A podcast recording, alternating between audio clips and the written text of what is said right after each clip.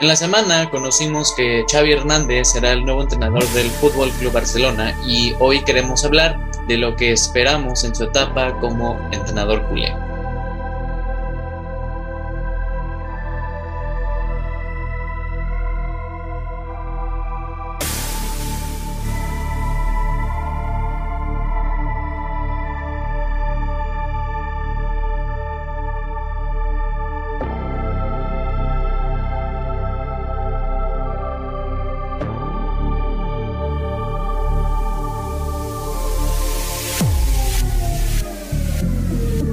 Sean bienvenidos amigos a una nueva emisión de Rubber Sports. Hoy un viernes muy bonito, un viernes del cual estamos todos muy felices de que ya esté llegando.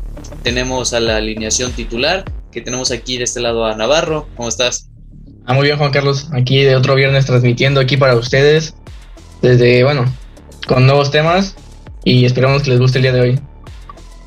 Así es, porque ustedes lo escogieron en, en, Instagram y pues este fue el tema que ganó. Gracias también porque, porque votaron. Y bueno, tenemos también aquí a, a, Rolas. ¿Cómo estás? Hola a todos. Ya viernes, se siente viernes de, de puente. Pues episodio especial porque aquí tengo a mi lado a uno de los hosts. No sé si quieres presentar. ¿Qué tal amigos? ¿Cómo están? Hoy tocó viaje, viaje laboral, Viaje aquí con el joven Rolas desde Monterrey reportando para ustedes Rubber Sports. Ya próximamente esperamos juntar al equipo completo en, un mismo cuarto. Sí, eh, hace falta, hace falta. Y aquí ya veo, veo a Navarro la desaprobación, ¿verdad? no, no, bien, solamente se me hizo una propuesta indecente de Rolas, pero todo bien. Como el Romeo Santos. Pero bueno, no estamos aquí para hablar de música, sino que vamos a hablar de lo que significa Xavi Hernández, que, bueno, en el verano del 2019 fue que Xavi llegó al, al Al-Sad, que es un equipo en Qatar, y ahí fue donde empezó su carrera como entrenador, y pues allí está, estuvo empleando todo lo que aprendió como, como jugador, o sea, una carrera, sabemos que Xavi Hernández es una carrera estratosférica y muy, muy, muy buena. Y al final de cuentas ha sido un ganar-ganar el que Xavi esté en Qatar. Al final el fútbol catarí, que ya está a la vuelta de la esquina, también el Mundial del 2022 que van a ser anfitriones, a ellos les sirve para que eleven su nivel y que aprendan de otras personas que tienen la experiencia y también del lado de Xavi, que se va formando como entrenador. Sí, así es. Este, muy interesante lo que ha hecho Xavi en el Salat. Ahorita vamos a ir un poco más a fondo analizando datos, pero como tú dices, o sea, lo que estaba creando, notando en el equipo, sino a nivel incluso un poco más a fondo selección, ¿no? Porque estaba marcándose un tiquitaca que conocemos que era del Barcelona y se estaba viendo en un equipo alzado. Entonces, yo creo que fue un proyecto que los directivos del Barça vieron que si con ese humilde plantilla que tenía el Alzad, ¿qué podría hacer, no? Con el Barça. Y aparte ahorita con la crisis, la crisis que estamos teniendo. Te emocionas mucho, le das mucho a ese güey. No va a hacer nada. Es cierto, eh, es cierto. Como estamos hablando del Barça el día de hoy, Navarro también estarás muy activo, ¿no? No, incluso yo, o sea, que ya pasé por algo parecido con la Lampard, o sea, incluso haya terminado de la, de la manera que haya, terminado, pero la verdad, o sea, a mí me ilusiona mucho como aficionado que una leyenda del, del club te llegue a dirigir, ¿no? Entonces yo creo que es por lo que pasan ahorita los aficionados del Barça. Yo creo que igual va a ser un efecto similar a lo que vivió el Madrid con, con Zidane sea, yo creo que a corto y largo plazo, no, sé si se gane lo mismo o se pueda comparar a un creador con otro, pero es, es la misma ilusión, ¿no? Entonces yo, por mis amigos que le van a dar, espero Xavi sí sea el técnico que ellos esperan. Pues si ganan tres Champions seguidas, pues a lo mejor sí les va bien con Xavi, ¿no? Pero pues hasta ese punto veremos qué hacen, ¿no? Ni modo, ni modo. De hecho, igual podemos decirlo que esta semana hubo mucho movimiento de entrenador. Steven Gerrard, que yo le voy a Liverpool. Eh, verlo que ya regresó a la Premier League para dirigir a Aston Villa, pues, ya estoy emocionadísimo. O sea, también porque Klopp es un gran entrenador, pero ya cuando termine su contrato y dijo que él no va a renovar, será el momento de que Gerrard tome las riendas del equipo y a ver, a ver cómo nos va también. Pero bueno, vamos a pasar a algunos datos que, que tuvo Xavi en su paso por el Alzad. No sé si alguien nos quiera decir algunos de los datos. Sí, bueno, en 89 partidos que tuvo Xavi dirigiendo al Alzad, tuvo el 68% de los encuentros ganados. Muy buenas estadísticas. En promedio, su equipo marcó 2.5 goles por partido, que son estadísticas, la, verdad, muy, muy interesantes, muy impresionantes para también lo de del Alzad. No sé antes si, si marcó una época antes y después de Xavi. Creo que no. Y, bueno, también no somos expertos en Liga Qatarí. Pero sí, el Al-Sad era un equipo normal. Tampoco, no, bueno, en general no se escuchaba de mucho de los equipos de Qatar. Pero desde que llegó eh, Xavi, ha estado jugando bien y que ahora es el rival a vencer en, en la Liga Qatarí. Incluso, si no me estoy equivocando, ya llevó al, al un Mundial de Clubes, ¿no?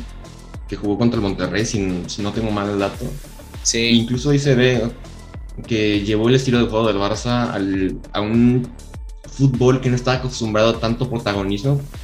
Antes, ahorita, bueno, por el Mundial ya veo que ya va ganando mucho protagonismo, pero igual ahorita que vemos las estadísticas en posesión y en portería invertida también, o sea, se ve que se, se asimila mucho un estilo de juego del Barça que era muy, o sea, que ya se había olvidado. También me sorprende que del 2019 acá, que estamos en 2021, ha puesto su ideología en el equipo y que, tiene muy claro lo que, lo que tiene que hacer. O sea, vamos a seguir hablando de las estadísticas y ahí podemos sacar muchas conclusiones y posiblemente algunas cosas que puedas hacer en el Barcelona, ¿no? Sí, bueno, en lo que lleva la, bueno, llevaba la temporada 2021-2022, de nueve partidos se llevó ocho victorias y un empate con 36 goles a favor y solo 14 en contra. Eh, con los nueve partidos dirigidos tuvo un gol por partido de 2.09. Sí, exacto.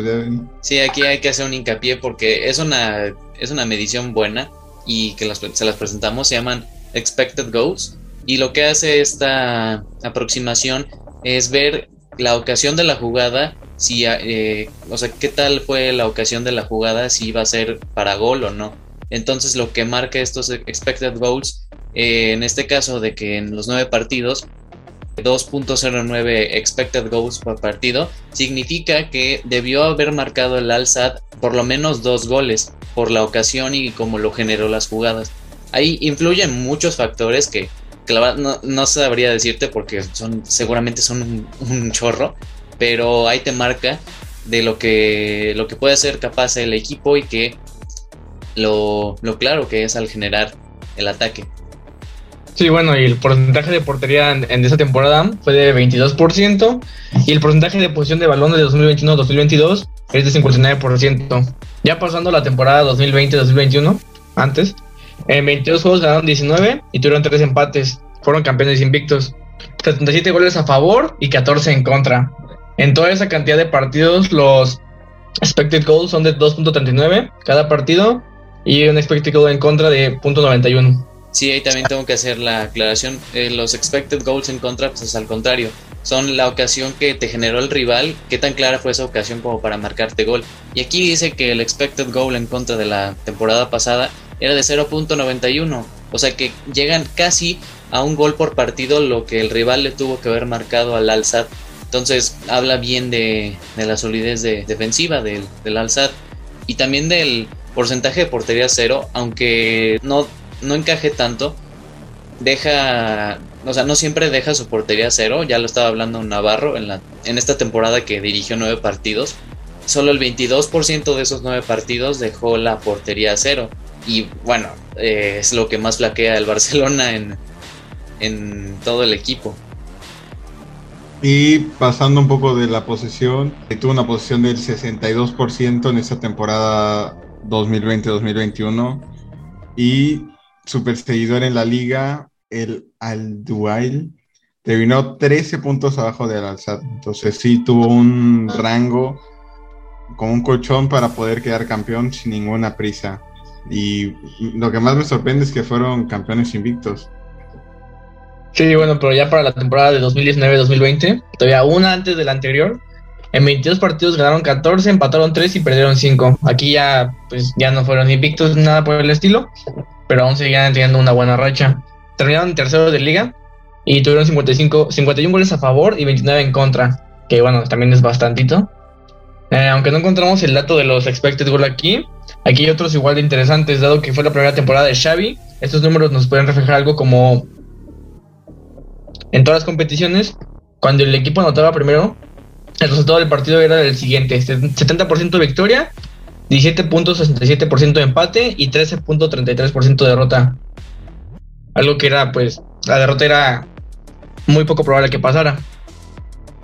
Cuando el, oponente anotaba primero, el resultado era el siguiente: 37.5% de victoria, 18.75% de empate y 13.33% de derrota. Igual era muy poco, pero también tenían menos posibilidades de ganar. Y ahí se reflejaba mucho el, resultado a veces adverso, en que cuando toma el rival la oportunidad y el liderazgo en el, en el juego, como que o sea, al principio le costaba al equipo de, de Xavi marcar y por lo menos eh, revertir el partido. Nos mm, veremos que, que, bueno, la alineación del, del Al-Sad siempre era un juego muy propositivo y que a ver cómo, cómo podría encajar todos esos jugadores que tenían el Al-Sad Xavi ahora con los del Barcelona y que bueno, tienen también jugador joven y hasta lesionado, que eso, eso también lo vamos a repasar. Antes de repasar los títulos, pues era sorprendente, ¿no? Su primera temporada como entrenador. Ok, quedaron terceros de liga, pero los, los porcentajes, los que nos venía diciendo Navarro, a pesar de ser su primera temporada como, como entrenador, no tenía una experiencia antes, como por ejemplo lo decíamos con Zidane. Zidane llevaba ya muchos años en el banquillo con muchos entrenadores, o sea, agarrando experiencia, agarrando muchos sistemas de juegos, que Xavi no había tenido esa oportunidad como entrenador, la había tenido más como jugador, pero no algo tan sistemático. Entonces, muy interesante también pues, se retiró mucho antes Zidane que Xavi, ¿no? Entonces era obvio que iba a tener más experiencia que Xavi, ¿no? Sí, Igual, aparte Zidane, o sea, estuvo entrenando en el Castilla, en la filial del Madrid, ¿no? Ya para un futuro esperemos que Xavi sea mejor que Zidane. Bueno, no hay que compararlos, ¿no? Pero esperemos que sea igual de un gran entrenador y a ver si les da una Champions a Barcelona. Claro, porque hablando de Champions y todos esos títulos, hablamos de lo que consiguió Xavi en su etapa con el Al-Sad.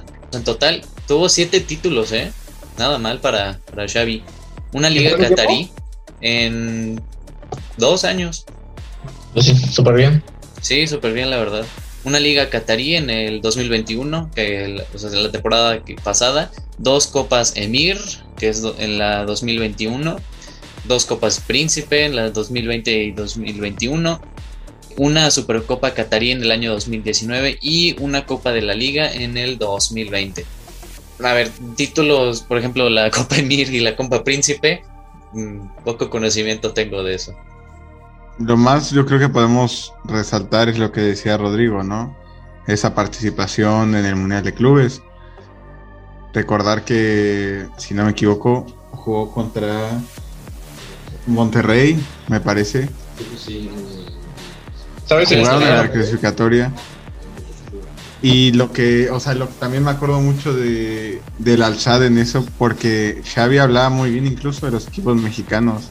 O sea, Monterrey resaltaba mucho lo que decía, cómo jugaba, sus jugadores casi casi que con los conocía uno a uno, como si fuera un entrenador mexicano. E incluso, no, no sé si sea cierta esa información, que Xavi está en busca de un jugador mexicano para incluirlo en el Barcelona ahorita, en su nuevo, en su nuevo equipo, en su nuevo proyecto. Entonces, o sea, ustedes que son aficionados del Barça me dirán, él compartió vestuario con, con Rafa Márquez, ¿no? Entonces ahí está. Qué buena influencia. Sí, lo verdad, sí. Sí, mira, igual eso, va a tener un, cambio muy positivo en el Barça, no solo en el estilo de juego, sino en la relación de los jugadores. Eso va a ser eh, esencial.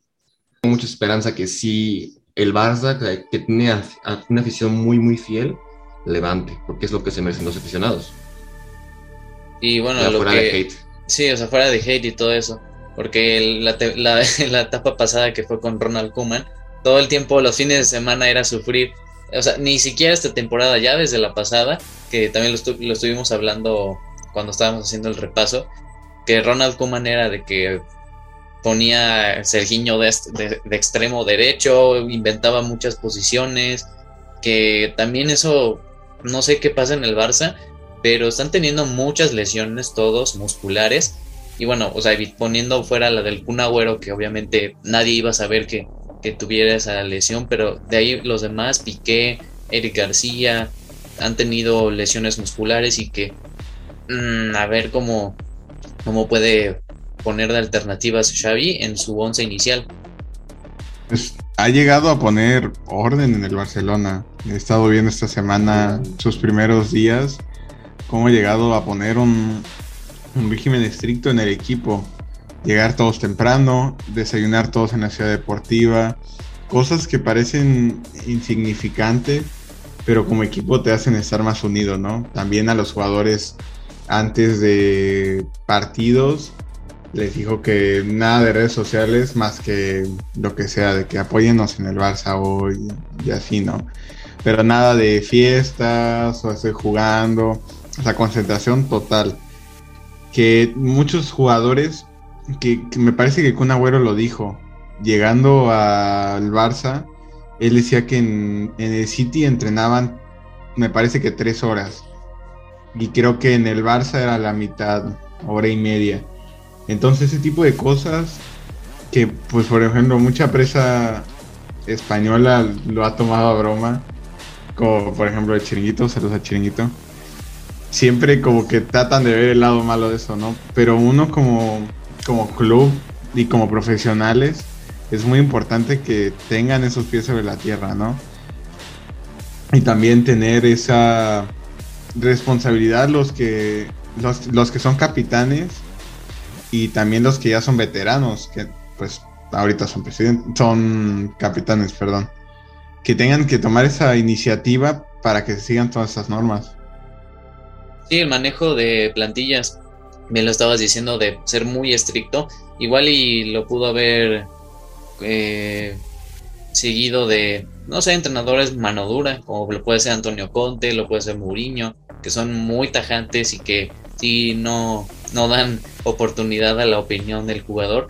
Pero está bien, sobre todo que Xavi, que fue capitán y que él estuvo muchísimo, toda su vida en el Barcelona, sabe bien y sabe la ideología yo creo que eso es algo también muy importante en cualquier club, hasta el mismo Solskjaer, que ahora es muy señalado, cumple con la ideología del club y es mucho de la cultura de, del equipo. Sabe bien qué es lo que, lo que puede manejar y qué no. Lo que tú dices, pero sabes algo curioso y me está diciendo Rodrigo. O sea, ¿por qué si Kuman también fue un caso parecido. Fue como jugador fue ídolo del Barça. Recordar ese gol de tiro libre que dio una copa para el Barça. O sea, como jugador lo, lo quieren mucho, pero ¿cuál es esa diferencia? ¿O cuál podría ser esa diferencia en que Xavi nos podría dar más? ¿Tú qué piensas? Mm, es, buena la pregunta. Es. Mira, por ejemplo, en Kuman, que ha tenido trabajos en, en otras ligas, tampoco no, no ha podido solucionar o no le ha ido bien. Eh, jugó, no, fue entrenador en el Valencia y también acabó muy mal. Ahí no sé si sea por el tema del idioma o qué será, pero, pero algo, como no estoy, no, no estoy enterado al 100% y no conozco a Ronald Koeman, que si, si está cordialmente invitado a este podcast puede venir sin problemas, aquí le podemos tirar flores, no hay ningún problema. Pero bueno, ya que, ya que no está aquí, pues podría decir que será por algo táctico, por un poco de manejo de grupo, que tal vez era muy leve en ese sentido. Sí, no, y también ¿sabes que puede hacer? Lo que tú decías, todos los entrenadores que han pasado por Xavi. O sea, ¿cuántos entrenadores no han estado? Y las ideologías que trae, él mismo lo decía, o sea, el cruyffismo es lo que va a hacer en su, en su sistema de juego. Lo que él aprendió de Bangal, eh, Guardiola. Bueno, Bangal, eh. Bangal. acabaron mal, eh. De hecho, no sé, si no sé si sabes que Mourinho fue auxiliar de Bangal. Sí, sí sabía. No sabía yo. Sí, creo que hay una foto que sale Bangal, está Mourinho de segundo y está Pep Guardiola como jugador. Y salen ahí los tres en la foto. Y es lo, que se llegarían a convertir Mourinho y Pep. Rivales. Rivales. Pero era más. Yo siento. Bueno, yo creo que en el Barça se llevaban bien. Sí, pero sobre todo Mou en el Madrid, de que metía mucha. Mucha cizaña. Ajá, exacto. Y pues fue una época de, clásicos que, se traían a muerte los dos. Esos eran clásicos. Ahorita ya. Ya no es lo mismo. Sí, pero bueno, o sea, aterrizando a lo que estábamos hablando y lo que decía de Mou de, de ser muy tajante, esa es la parte buena que, que uno puede tomar de Mou, que sabe controlar bien al equipo y que le puede sacar el máximo provecho, no de la mejor manera, o sea, porque literal les puede gritar y les puede decir que son malísimos, no sirves para nada, ve por la pelota y quién sabe qué. Igual y eso pueda haberlo visto Xavi en los clásicos que estuvo. La verdad es que tiene, tiene todo un, eh, un currículum de entrenadores y de situaciones en la cual podría estar preparado para eso. Yo creo que eso, ahora respondiendo a tu pregunta, ¿será eso lo de Kuman que por eso no triunfó en el Barcelona? ¿Crees que igual no triunfó porque no sentía tanto los colores? Nah, yo creo que sí. Llegó en la era de Johan Cruyff, o sea, Cruyff se lo trajo del Ajax, si no estoy mal, y ahí se, era, era capitán, era capitán Ronald Koeman junto con Frank de Boer, creo, o, era el otro hermano, no me acuerdo bien, pero alguno de los dos eran los líderes de esa defensa del Barça.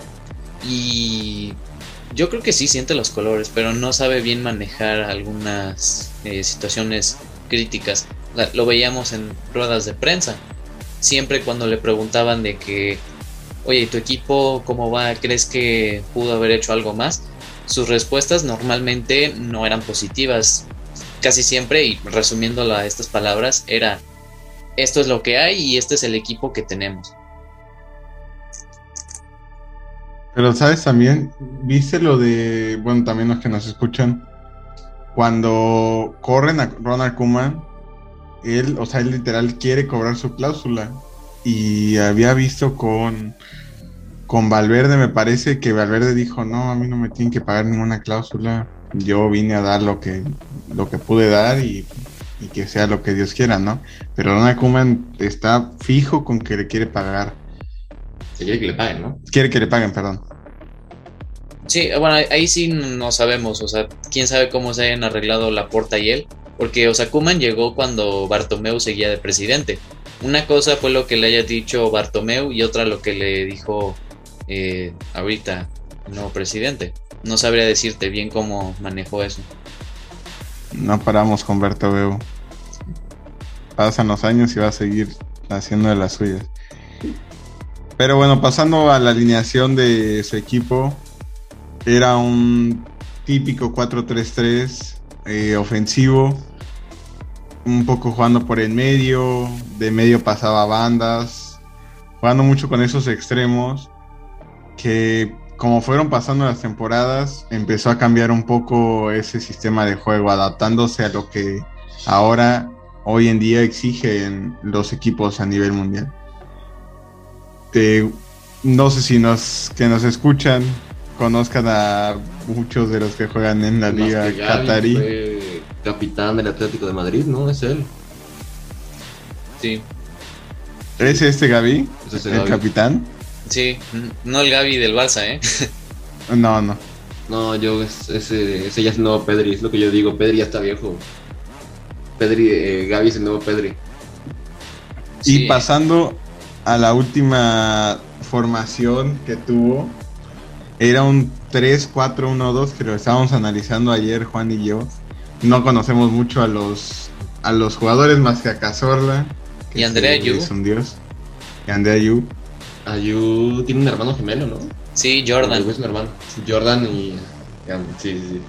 Sí, juegan el Crystal Palace, pero pff, los dos no hacen ninguna Ayu.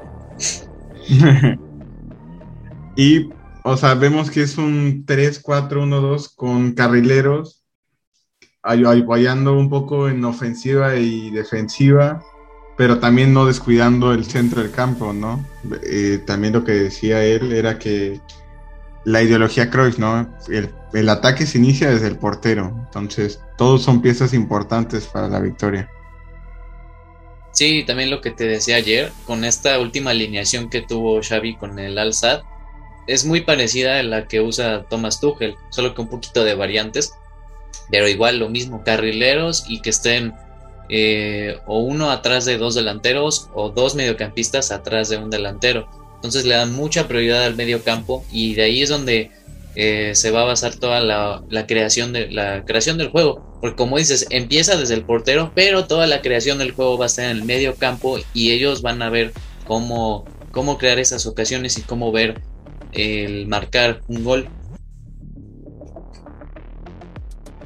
Así es, y bueno, ya pasando un poco más al Barcelona, ¿qué armas cuenta Xavi Hernández para este nuevo desafío que tiene el Barcelona. En portería tiene tres porteros, pero sabemos que el titular es Ter. Neto, un poco de rotación. En defensa tiene una alta bandeja de jugadores, lo que son Piqué, que está lesionado, Ronald Araujo, Eric García lesionado, Lenglet que ya, a mi opinión, ya tendría que salir.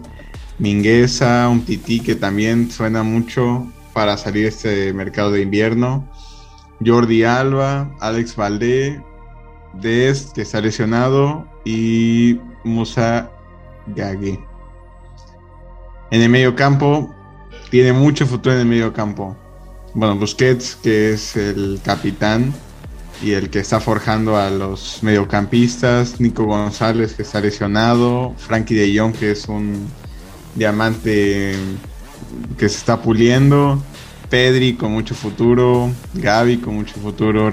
También Ricky Puch. Sergio Roberto lesionado. Y Filipe Coutinho. Y arriba, Ansu Fati lesionado. Aquí parece hospital en la delantera. Ansu Fati lesionado. Dembélé lesionado. Agüero, pues ya lo comentaba Juan con lo del problema de corazón. Braithwaite lesionado y el mejor jugador que ha existido en la faz de la Tierra, Luke de Jong. ¿Y quién lo trajo? Kuman. Kuman. Kuman lo trajo. Pero incluso yo estaba leyendo que ya piensan cortarle el préstamo a Luke de Jong. O sea, y a petición de Xavi. Y yo no quiero a Xavi.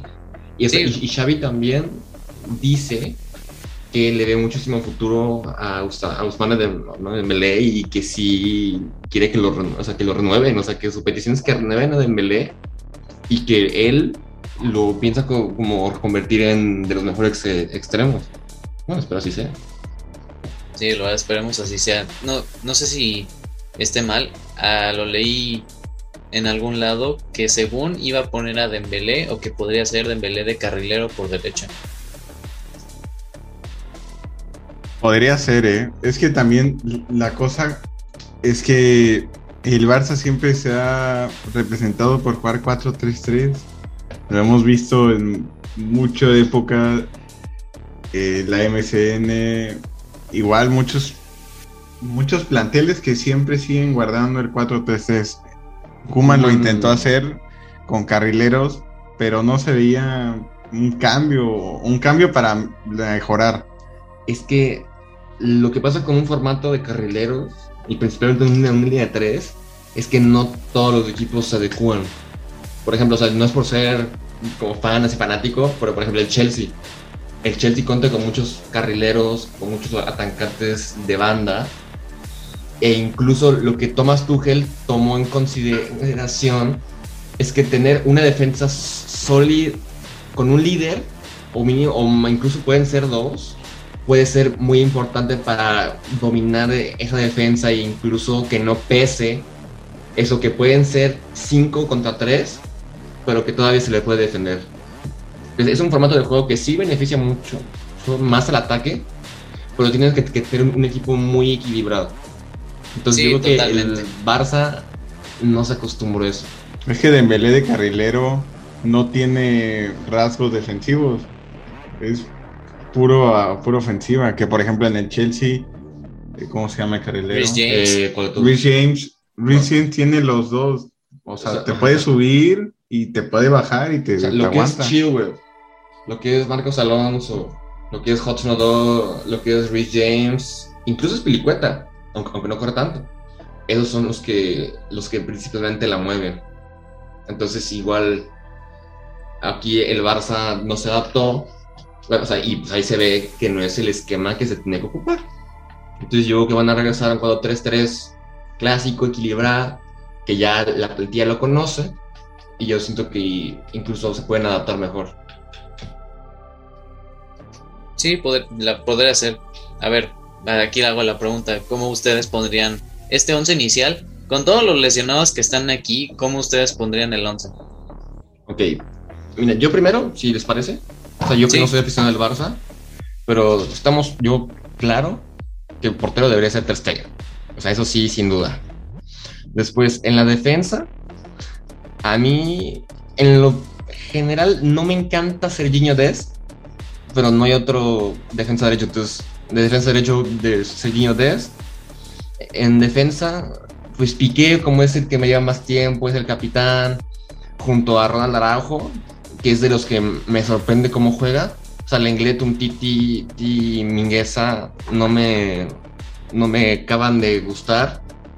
Así como Eric García. Yo siento que se esperaba mucho de él viniendo del Manchester City de Guardiola, pero al parecer no. Y pues Jordi Alba, ¿no? O sea, el jugador rapidísimo, que es muy, o sea, como, era de los principales, ¿cómo se puede decir esta palabra? De los o sea, como que era muy aliado de Messi. se sentirían muy bien. Entonces puede aportar muchísimo. Después, en el medio campo, considerando que es un 4-3-3, pues yo de ley pongo a, Sergio Busquets, ese de contención. Porque pues sabemos el líder que es Sergio Busquets, es el que queda de, ese, de ese medio campo de ensueño, lo que fue Iniesta Xavi y él. Entonces, eh, Sergio Busquets. Y arriba eh, bueno, Pedri, me gusta mucho Pedri, muchísimo futuro. Incluso lo pondría él antes de Gaby y acompañado de Frankie de Jong. Eso sería el medio campo. Y ya en la delantera, bueno, no sé si contaremos a Coutinho como delantero, como mediocampista, pero bueno, así como tenemos en la lista. Juega de extremo también Coutinho, lo puede hacer. De extremo. Entonces, o sea, con lo que se tiene aquí, yo pondría así Ansu Fati, Memphis y Dembélé. Esos tres, arriba. Sí, como, como que Coutinho serviría más como un revulsivo actualmente. O sea, se tiene que, que, consolidar y está lejísimo del nivel que tuvo incluso en Liverpool y, cuando, y incluso cuando llegó al, Barça. Totalmente. ¿Tú, Octa, cómo, cómo verías el 11? Ideal. Pues no es ideal no sé qué, qué formación me gustaría en el Barça. Si un 4-3-3 también, un poco parecido a lo de Rolas, Ter Stegen, Araujo. A mí Eric García no me, no me disgusta. A nivel selección da buen rendimiento, pero en el Barça pues han salido expulsado dos veces, creo. Y pues podría ser él o Piqué por la jerarquía, ¿no? Porque veníamos hablando. Por banda, Jordi Alba, Cheriño Des, en medio campo, pues hay, hay Buffet. Depende de lo que busque Xavi, podría ser Busquets, Frankie de Jong y Pedri o Gaby, y, incluso Nico antes que Areki A mí, o sea, no me molesta Areki pero pondría esos tres antes que él. Pero esos tres cuatro son el futuro del mediocampo. O sea, no los podemos dejar ir porque el día de mañana que Busquets se retire, Frankie Young va de largo, pero no va a poder con él toda la media. Y arriba, Depay le encanta jugar pegado por banda. Entonces sería un Depay en banda, Ansu Fati en punta y esperemos que Rescatos manden Belé. Y pues bueno, eh, no sé si los que nos escuchan saben que hay un presupuesto, creo que de 10 millones para el mercado de invierno, pero así pensándolo bien, no hay nadie que quiera venir con 10 millones. Bueno, nadie que cueste 10 millones, que valga la pena, podría traer el Barça, ¿no? Sí, la verdad es un presupuesto muy, muy corto. Yo, mira, eh, poniéndome, la, poniéndome más difícil la situación, yo creo que lo que elegiría Xavi, y con todos los lesionados que hay y que mencionamos de la plantilla, o sea, sí, de portero Ter Stegen sí va de cajón, aunque también reciba muchos goles, pero es infalible y es uno de los mejores del, del mundo. De lateral derecho, que ahora mismo está lesionado Serginho Dest, pondría yo a Oscar Mingueza, de centrales también como Piqué está lesionado y Eric García, que en teoría son los titulares. vamos a tener que tirar con Clement Lenglet, que el partido contra el Dinamo de Kiev, más o menos, tuvo buenas ocasiones, va bien por arriba y creo que será lo que, mm, lo que permita al Barcelona que no encaje tantos goles, porque sí va a haber goles, les van a encajar yo creo que muchos al Barça, pero es alto, entonces va a ir bien por, por arriba y esperemos que cumpla decentemente. Y a su lado Ronald Araujo, que ese sí, como lo dijo Rolas, es cumplidor, es aguerrido, tiene buena salida de balón, entonces él será el que orqueste, orqueste todas las jugadas. Y por el lateral izquierdo, pues Jordi Alba, ese sí tampoco nadie duda de su calidad y que aún y cuando eh, se haga mayor sigue siendo igual de bueno. En el medio campo, igual yo propondría un 4-3-3. En el pivote pondría a Sergio Busquets. Él es mejor si, si se queda por en el medio campo como pivote, porque no es muy rápido corriendo. Ya vemos que cuando le toca la transición del Barcelona de ataque a defensivo, le cuesta mucho darse la vuelta. Parece un tractor. Va súper lento cuando se tiene que dar la vuelta para correr y defender. Y es lo, lo mejor que sabe hacer es eh, detener todas esas jugadas y dar esa distribución. Acompañado estaría Frankie de Jong, que tampoco no está en un buen estado de forma. Eh, costó, costó bastante en el partido contra el Celta del fin de semana, que empataron a 3. Le fue muy mal a Frankie de Jong, pero, pero bueno, todavía, todavía tiene margen de mejora y sabemos que es un, es un talento, talento nato. Del otro lado, en el interior, pondría a Gaby, que él ya lo han estado llamando muchas veces en la selección española. Y no me dejará mentir Octa, que Gaby juega, juega bien en la selección y que ha tenido protagonismo y que ha, sabido, ha sabido encajar en el once inicial de Luis Enrique contra selecciones poderosas como Francia. Sí, es muy sorprendente lo de Gaby, lo decían ayer en la transmisión del partido, o sea, creo que la primera vez en la historia a nivel selección española que traen a un joven que no acumula ni 600 minutos en el primer equipo de donde viene y es titular indiscutible en la selección. O sea, ahí se ve el futuro que tiene Gaby y que bueno, sabemos que Luis Enrique pues no lo expresa como tal, pero sabemos que tiene ese fanatismo por el Barça, ¿no?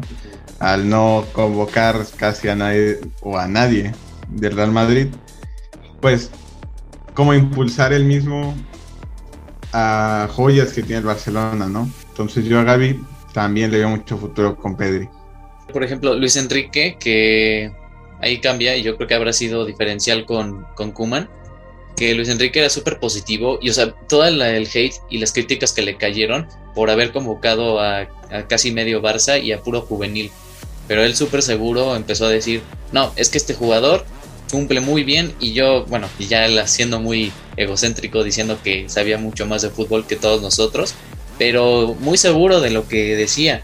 Y yo creo que eso era lo que faltó a Kuman, que su actitud era un poquito pesimista. Lo entiendo, pero pero igual pudo haber transmitido una imagen distinta. Así es, no, la verdad sí le llovieron muy fuerte las críticas a Luis Enrique, más por la prensa madridista, ¿no? Que no ni un, un del Club Blanco fue llamado a la Euro, fue muy muy criticado, pero como dicen por ahí, papelito habla y hasta las circunstancias donde llegó, llegó a la final de la, de la Nations League y pues bueno, contra Francia no, no se pudo llevar la copa, pero a mi parecer Luis Enrique ha hecho un gran trabajo y está impulsando muy bien a los jóvenes del Barcelona. Tal cual, tal cual. Y ya pues, terminando mi alineación, que los disponibles, porque también de delanteros, o sea, está lesionado Ansu Fati, Dembélé, el Kun Agüero, está lesionado Martin Braithwaite. Y yo creo que como dice Rolas, como el Luke de Jong no lo quiere ni en pintura, seguramente va a poner a Yusuf Demir como extremo derecho antes que, a, al que tú quieras y al que esté disponible, porque Dembélé o Ansu Fati eran los extremos que, que eran la variante en ese en ese once inicial, pero lo va a poner a él y como extremo izquierdo a Coutinho y ya como como delantero a Memphis Depay. Así es. Entonces, pues para concluir un poco lo que esperamos de Xavi en el Barcelona, pues sabemos y todos los fanáticos del Barcelona deben de saber, es algo que va a tomar tiempo, no es algo de un mes o incluso lo que resta de la temporada, Xavi va a empezar a trabajar con lo que tiene y empezar a implementar su sistema de juego, todo lo que él ha aprendido de sus entrenadores, y lo que ha aprendido como él siendo entrenador. Tiene mucho por donde explotar jugadores, en el buen sentido. Entonces, que sean pacientes. Sabemos y lo viví yo y lo vivieron los del Madrid y los del Chelsea. Y los del Chelsea. La mayoría de los equipos, cuando se te va alguien muy clave en el equipo, ya sea un entrenador, ya sea un jugador, como en caso del Barça con Messi. El Chelsea con Hazard. Eh, también el Real Madrid con Cristiano. O sea, a pesar que el equipo pues sigue ahí, pues son piezas muy claves. Entonces el proceso es muy lento y poco a poco se va a ver. Y yo espero muchísimo de Xavi. La verdad es que espero que pueda llegar, como decía Navarro al principio, pues Champions y volver a poner al Barcelona en el mapa, ¿no? Sí, lo que estás diciendo del, yo creo que nos quedamos con esas, con dos palabras, tiempo y paciencia. No va a ser algo que esté de repente un giro de 180 grados. Ya va a tener bastante largo el proceso. O sea, tú también lo viviste, Octavio, con el Manchester United. Cuando llegó Solskjaer, era un equipo igual de malo que el Barcelona y pues ha estado en, de estos dos años también reconstruyendo el equipo y otra vez cambiándole la cara. Eso yo creo que también le va a tomar mucho a, Xavi en reconstruir al equipo y también tener la entidad y entidad e identidad del equipo que es el, el tiki-taka y el juego de posesión. Sí, lo viví muy, muy fuerte. Yo creo que la ayuda llegó antes al Barcelona que al United, porque pues después de, de que se fuera un entrenador que llevaba años, años, y Alex Ferguson, pues cuántos entrenadores, porque en el, en el United no fue algo de un crack que se haya retirado, se haya ido, o sea, fue más un entrenador, una leyenda, un sistema de juego, y cuántos jugadores no pasaron, cuántos entrenadores y pues ya va para los 10 años que pasó, entonces el Barça tiene cuatro años que pues a pesar que hay sus buenos años, sus años regulares y unos malos, pero ahorita ya la ayuda está y, y puede llegar y puede llegar muy bien. Sí, Messi tapaba todos los todas las carencias del equipo y si tienes a uno de los mejores jugadores en la historia del fútbol, te cambia el partido totalmente. Y sí, fue buena, fue buena decisión que Messi se haya ido del Barcelona para que el equipo se construya de nuevo. Va, va a tener que renacer de las cenizas el equipo. Y creo que eso podríamos decirles a todos los que nos estén escuchando que tengan paciencia, que esta temporada va a ser muy difícil, muy difícil de ver. Y que, bueno, no sé ustedes las aspiraciones que tenga el Barcelona. Yo creo que será por lo menos quedar en tercer lugar en los puestos de Champions. Sí, no, o sea, en Champions, así como dice el Cholo Simeone, partido a partido. En Champions pasar de fase de grupos, de ahí lo que tú quieras. En Liga, pues obviamente estamos muy separados de la Real o del Madrid, pero clasificarse a Champions es el objetivo. Y Copa y así, pues participar. Lo que decía Xavi era que, y es algo muy importante, o sea, él no viene a dar un 1-0 al 85 con dudas o ganar 2-0 pero con dudas. Él viene a dar resultados que gusten, que un Barça que guste, un sistema de juego. Y a ver, hay que ver.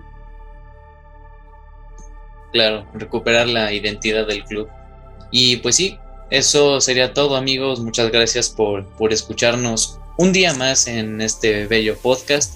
También gracias a los que votaron en Instagram por este tema. Síganos allá en nuestra, en nuestra cuenta de Instagram, también como arroba Sports. Y pues nosotros, nosotros nos estamos viendo el lunes, que vamos a seguir hablando de selecciones y de lo que ocurrió el fin de semana, porque hoy juega México, por si viven en una roca, hoy juega México. Y también juega Argentina-Uruguay, partidazo, Y Argentina-Brasil el domingo, si no me equivoco. Partidazo el fin de semana. Nos estamos viendo. Un abrazo a todos. Chao.